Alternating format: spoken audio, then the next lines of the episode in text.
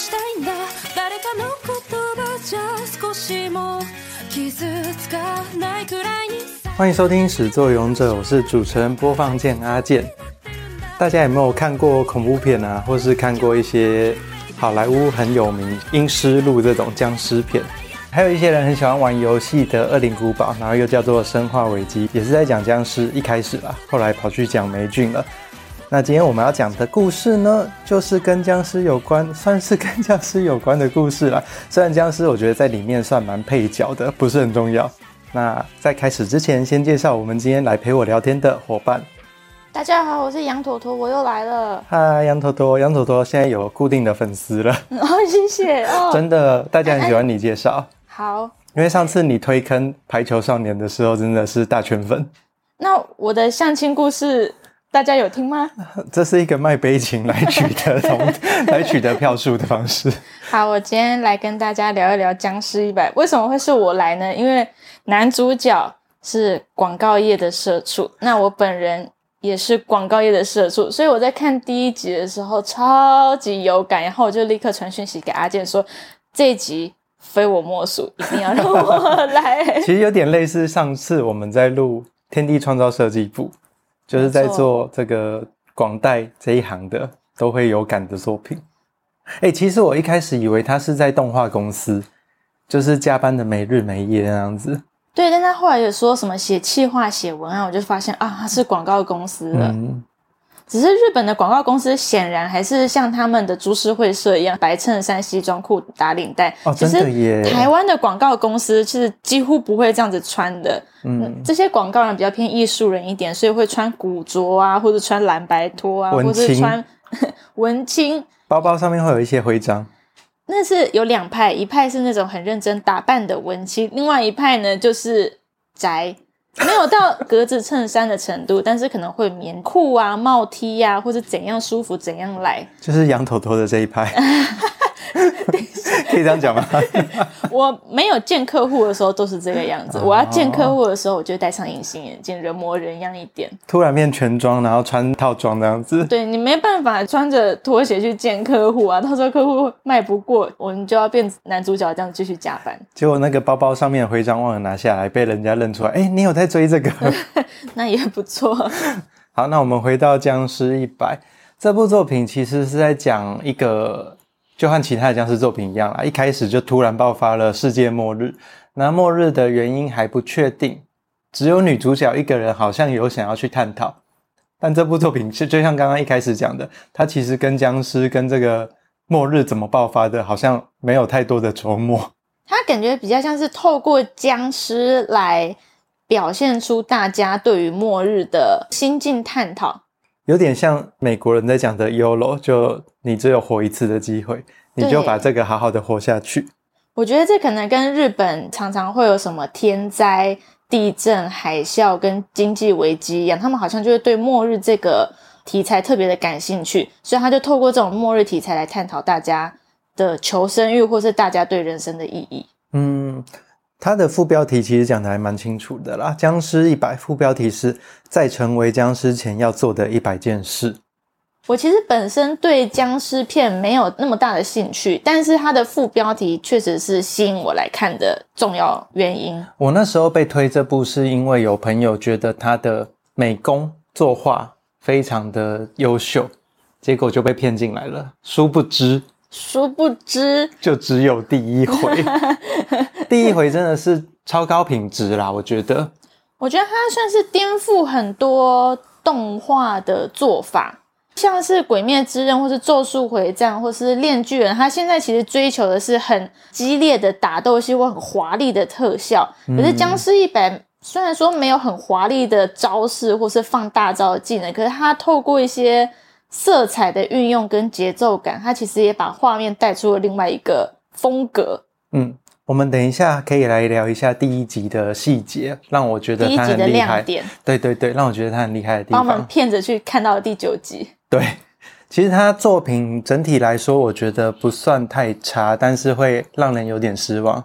失望原因就是因为它的作者，它的作者是麻生羽吕。哦，就是画《经济之国》的闯关者。没错，你就会觉得，哎，哦，虽然画风不一样，因为他是原作，然后作画的人是别人，所以其实我一开始没有认出来是这个作者。但是知道他是这个作者之后，就是《经济之国爱丽丝》《经济之国的闯关者》这个作者之后，就会对他有一点期待，就失望了。对，太失望了。呃，也不也没有到太失望，太失望，有点太强烈了。不过确实看到后来会有一点疲乏的感觉，好像就是。看不到更新的亮点了。第一集把胃口养大之后，后面并没有持续端上好的菜。是你就会期待，因为他讲说要成为僵尸前必须做的一百件事，会想说他这一百件事要怎么铺陈，要怎么达到。但基本上他在演的时候没有这么的精心策划，有一点演到哪算到哪的感觉，就是被编辑赶着交稿。哦，有可能周刊的关系。对，赶快敷衍了事。不禁让我想到我在广告公司里面 被客户逼着交文案的时候，一改再改，或者时间压缩，那就先求有，再求好，有东西及格再说。对，但就不是一个太让人留下印象的东西了。对，所以后面就目前有点后继无力。嗯，而且还会有一点难过，是到最新一集，他走到了一点很古板的老套路。这个等一下我们来聊。那刚刚介绍完《僵尸一百》的背景和作者之后，我们来聊一下他的角色好了。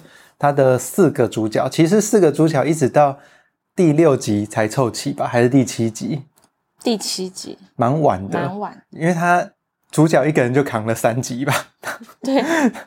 主角叫天道辉，他是一个之前在练橄榄球的普通社畜。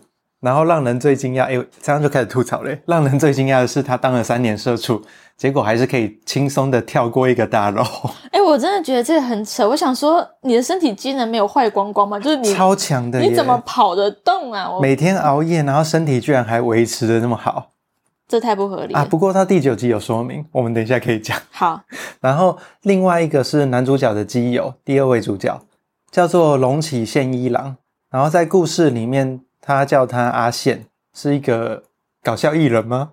本来是业务啦，对，是一个怀着搞笑艺人梦想的业务。对，然后很会脱衣服，很会讨女生欢心啦。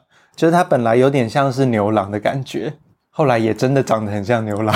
嗯，然后也有脱衣服。然后再来第三位是女主角，女主角是叫做三日月贤。其实我一开始不喜欢她，诶我看到后来也还是不喜欢他，哦、他的那个属性我比较吃不下去啦。哦，我觉得他后来多加了一个口嫌体正直的属性，我觉得就开始没有那么讨厌他了。就是他虽然嘴巴上说不要，但实际上都还会帮主角群去做他们想做的事情。但可能我本身吃不下傲娇女这个设定，嗯，所以我就觉得还好。然后这个女主角是一个唯一有在动脑的正常人吧。对，只是跟这些人在一起的时候显得格格不入，而且因为少数服从多数的关系，所以女主角就算她是唯一有在动脑的人，可是她其实没办法影响整个主线的走向。没错，被牵着走。对，然后最后一位主角叫做贝尔，他其实是一个外国人，德国人，对，算是团队里的亮点，福利担当啦。不过这个福利担当卡到了第七集才出现，太晚了，太晚了。然后他本身是一个非常非常喜欢日本文化的德国人，所以他那时候学习了各种日本的技艺呀、啊，或是技术之后，他想要来日本圆梦，就一来就碰到了僵尸潮，超好笑，一下飞机就碰到。祝福他。对，但是我觉得很特别的是，因为像日本作品里面常常会用外国人对日本的一些奇怪想象来搞笑。但这个女生的理解好像基本上算蛮正确的。她基本上是可以在日本当日本历史老师程度的外国人。她算是狂热者啦，就是知道的东西都很正确，像是时代剧的东西啊，然后盔甲穿法呀、啊，制作寿司的方式，她好像都蛮理解的。只是现代的日本人也没有像他这么疯狂，就对了。不过这边就有一点微微的不太确定，他在这部作品里面到底担任的是什么角色？嗯、是纯粹给福利吗？还是目前还看不出来？对、哦、对，主线的推进好像也没有一个很明显的。听到现在，大家就知道为什么我跟杨头头会觉得这部有点后继无力，因为四个主角好像都没有要做什么正经事。虽然说他们本身的。背景设定好像各有一些可以发挥的地方，像是男主角是橄榄球队的部分，这似乎是他唯一有发挥到的地方。但是他广告公司的背景没有为这个作品加分。然后男基友他是牛郎或是业务或是搞笑艺人的这个成分也没有在太多的发挥，也没有发挥到。而且搞笑艺人的部分，他也只弄了同一个脱裤子的烂梗，然后就想要贯穿。九集我觉得太弱了，嗯，然后女主角的背景设定，她有一点点像是《天才的头脑战》的辉夜姬哦，家里是大企业，对，然后家里对她有很多的要求，可是家里对她的要求，或是她本身的自律，又因为像刚刚提到少数服从多数，没有发挥的空间，对，所以这整部剧就会有种互相在扯后腿，对，没有一个突破口。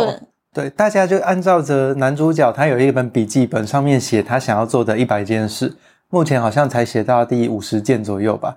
但当中还有没完成的部分，对对对对对，所以就是也没有好好的按照那个笔记再推进剧情，就是好像呃突然觉得哦，好像可以讲一下吃寿司，那就硬为了吃寿司而吃寿司写了一个剧情，有这种感觉。对，然后四个主角。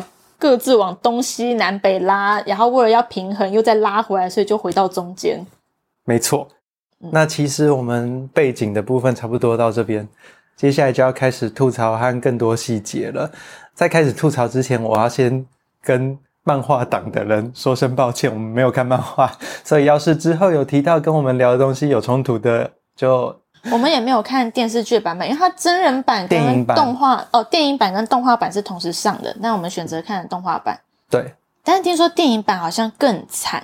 现在正在上演的《派对卡孔明》真人剧好像也没有太出圈。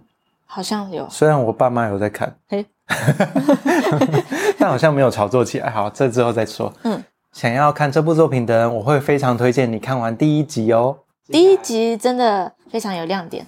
另外，除了第一集之外，它的每一集片头是成长型的片头，所以我个人非常喜欢。因为它的片头一开始真的是超阳春，非常无聊，但是在角色越来越多的时候，它的片头越来越精致，而且、哦、是吗？真的，而且它的音乐其实是很开心的音乐，我觉得很符合这部作品的 tone 调啦。啊，我要来解释一下为什么我会说是吗？就。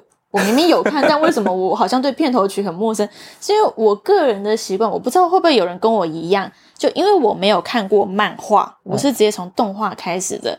所以根据我以往看动画的经验，我如果直接看片头曲的话，我会被爆雷。哦，我会知道后面会有可能有哪些角色，有可能有哪些关键的画面，其实会在片头曲出现。所以我，这部很适合你，因为它都藏起来了。哦，那我可以就从头看一下。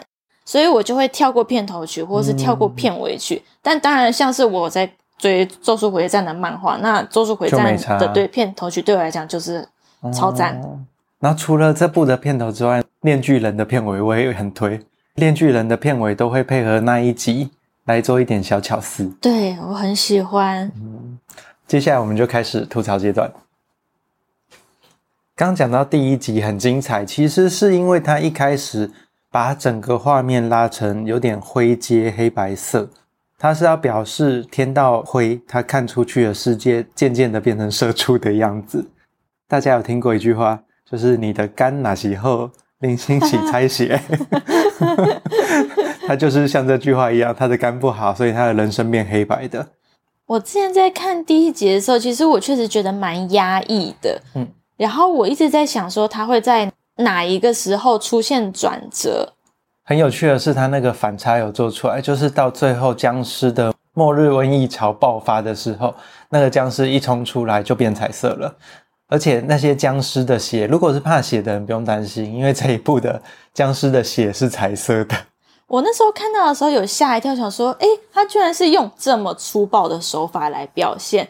如果大家有看过《金牌特务》第一集的话。放烟火，对，第一集的最后一个画面，所有人头爆掉的时候是用放烟火的方式去呈现的。这两个其实有点异曲同工之妙，虽然是一个烂梗，但是你看到的当下，你还是会觉得很冲击跟很有感。对，非常精彩的就是他在上班正常人的世界的时候是灰色的，但是瘟疫一爆发，僵尸一出来的时候，他的人生就变彩色了。不只是画面的部分，他的音乐好像也变得比较明快起来。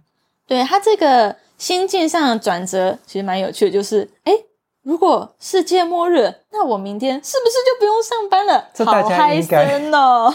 大家应该都有自己在偷偷想，是不是明天还要上班？我不想上班。但他明明面对的是随时都有可能死亡的状态，但他现在觉得对死亡的恐惧是远远小于对上班的恐惧。我觉得这一点的心境非常的贴切他的标题。对，这个第一集真的可以说是很神的一集啦。嗯，我非常推荐大家可以先看第一集，结尾也很棒。对，那后面要不要看的话，我们后续吐槽可以大家决定一下。那你自己觉得有哪些桥段比较有印象？我的话，我比较喜欢他跟基友会合之后，终于有死掉人，他觉得有感的部分，就是那个空姐联谊那一段。哦，那一段是说。天道辉他有一个心愿是可以跟空姐交往，然后还有参加联谊。他在那一集里面呢，就是他跟基友为了想要看超大的电视，他在打游戏。对，他们想用超大电视打游戏，就冲进了一个卖场。就是正如很多的僵尸作品说的，人在逃难的时候会逃去卖场里面。卖场里面就有三个空姐跟一个大叔。这种时候通常就会发生一些什么事情，结果大叔果然就是代言者，然后大叔咬了空姐，然后接连的就传染下去。那边其实还蛮感人的是，他们用很短的时间培养起感情，然后他和其中一个空姐，呃，有点聊到未来，但是为了要保护主角，空姐就牺牲自己。虽然说很老套，但是。通常都会有这个影响主角的人生转捩点，心境上。虽然说严格说起来，他没有被对对，我们照理来说应该要把这个桥段之后再拿出来用，因为这个空姐牺牲让他有什么更积极的转变，但其实他没有，他就是每一段故事结束就没了。对，所以这就很可惜的地方，在前面的时候，呃，因为这是在第二集还是第三集的时候发生的事情。嗯所以那时候原本有吓一跳，想说哇，周围的人真的会死掉，那到底接下来会怎么演？结果就是回到原来的步调，没有什么变化。对，就是每一集都会碰上一群人，嗯、然后稍微培养一下感情，他们就死掉了，就然后再碰上一群人，再培养一下感情，又死掉了。所以看到后来，真的会觉得有点。疲惫，就是你只要看到新角色，你就是觉得啊，这个要死了。哦、对啊，尤其是头发颜色是正常颜色的情况下，这人就会死。嗯，因为主角群头发颜色都会比较有才，对对对，比较时髦一点。然后那一段的结尾也很幽默，就是因为他们要去拿大电视玩游戏嘛，结果那个空姐被咬死之后，天道辉回到卖场里面。然后他的基友就抱着电视出现，说：“我拿到了。”然后他们就骑着机车走掉了。他他的哀伤就突然就没了，对，就就据点了。然后就很开心拿了电视就走了。我觉得其实蛮合理的，因为在末日的时候可能必须要这样。但是他在之后的剧情也再也没有提到这一段。对，所以死的有点不值得啦。对，就是所有人的死，或是所有的角色的背景设定，好像都对这部剧没有任何的推进，或是。改变，嗯，所以后面就真的看得蛮疲乏的，好可惜哦。然后一开始那个男基友本来会期待他有一些呃发挥，但是到后来他有点像是工具人，对，就是兼用卡，在什么时候必须要有一个人来做什么事情的时候，他就会做那件事情，而且是不死之身。对，除非剧情要求有一个人生病，他也真的就生病了。对，然后女主角的部分也是会以为期待她说，因为她本身是很有正义感的设定，然后会以为她会冲出来做什么事情，但好像也还好。其中有一集，应该是第六还是第七集，是分成两集讲一个故事的。就是他的、哦、那个那个那个你应该很有感，我差点退坑。你有 PTSD 了？对，那边是在讲他一个之前的主管也活下来了，但那个主管就是很会推锅给别人，然后很会 PUA 别人的一个主管。那边就是他们劫了一辆车，然后在高速公路上行走的时候，不小心闯入了一个有点像生存者区域。嗯。会被营造成很像乌托邦的那种生存者联盟。对，但是那个联盟的老大呢，就是他的前主管。然后这个前主管就是假意说：“哦，我们包容你，然后你们只要一起劳动，一起维持生活秩序，一起搬运物资的话，我们就看着让你留下来。为什么要出去被僵尸咬呢？我们就要巩固好我们这个乌托邦社会这样子。虽然说他就是用这种画大饼的方式，然后拉人进来，但拉人进来之后呢，又会把这些人当做奴隶，然后劳工。”再创造出阶级差距，没错，一开始表现的真的很好，但是里面其实也是在那边玩阶级，对，就是公司那一套 PUA 高手啦。所以看到那段的时候，有各种情了啊，PUA 的经典，超气的，我我真的是。看到非常的压抑，我是被你救了耶，因为你跟我说第七、第八，哎，好像是第六、第七啊，反正就是两集，等他出完再看，所以我就是真的有等到他两集在一起看。我那时候看完第六集的时候，我真的是非常气，然后我那时候跟我男朋友看，然后看完之后，我们都有一种为什么今天要点开这一集看的感觉。我为什么不看《酷鱼公村》或能干吗？为什么要看？能干吗？超赞！为什么要看《僵尸一排》？救命！然后那一边的结尾也蛮让人生气的，最后主角还是去救了他的主管。主角有点太圣母了。对，好了，虽然这是人格塑造啦，但是就我不是很吃这种人设。我也不是很理解为什么要这样做，因为后来主管或是对他的心境好像也没有在更多的琢磨，就觉得好像是为了救而救，还是怎么样子。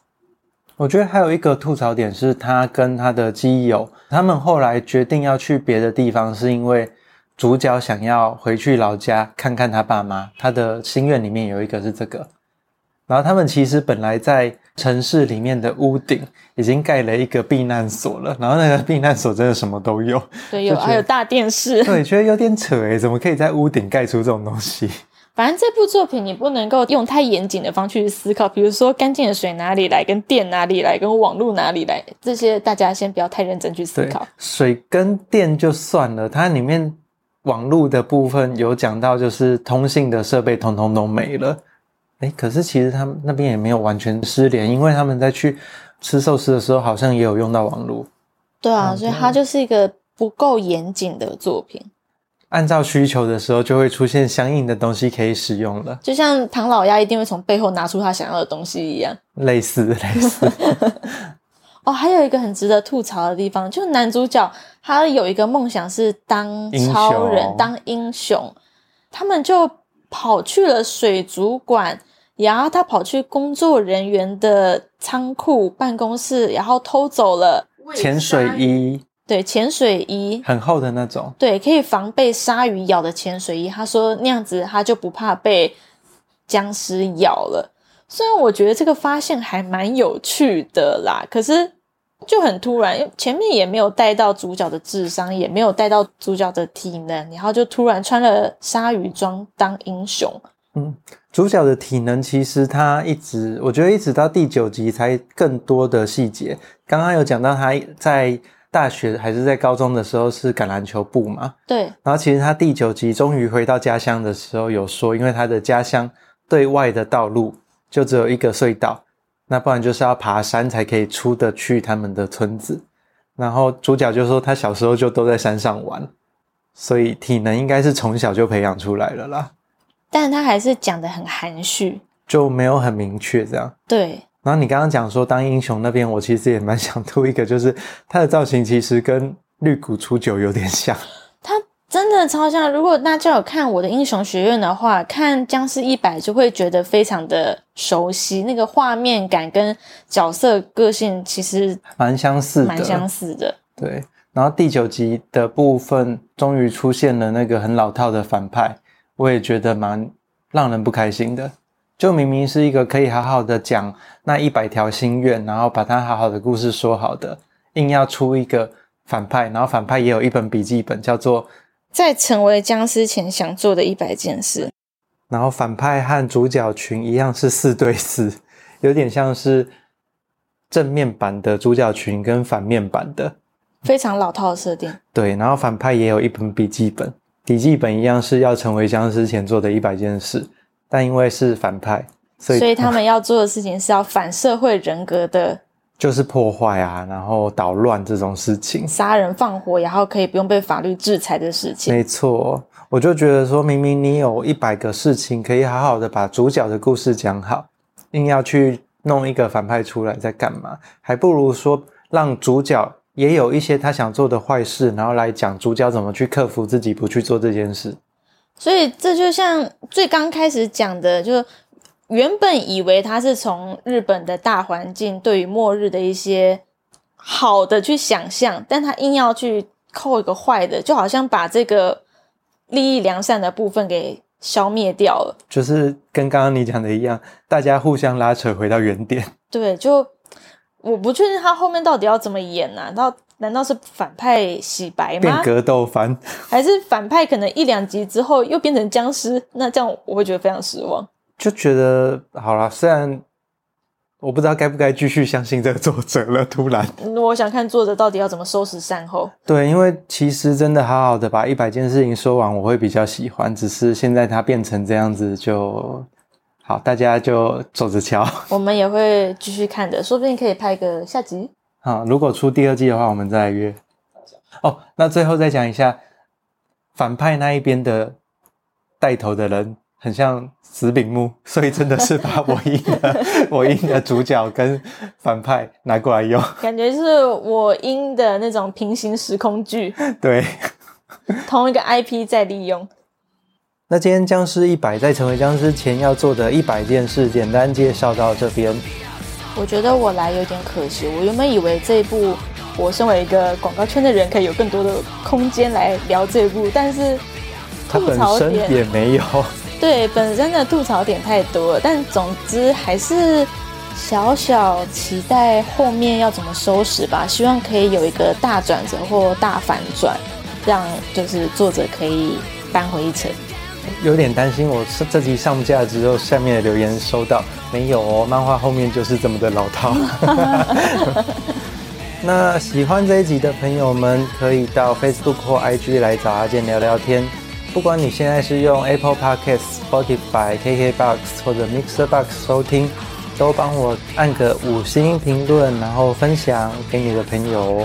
始作勇者，我们下周见啦，拜拜，拜拜。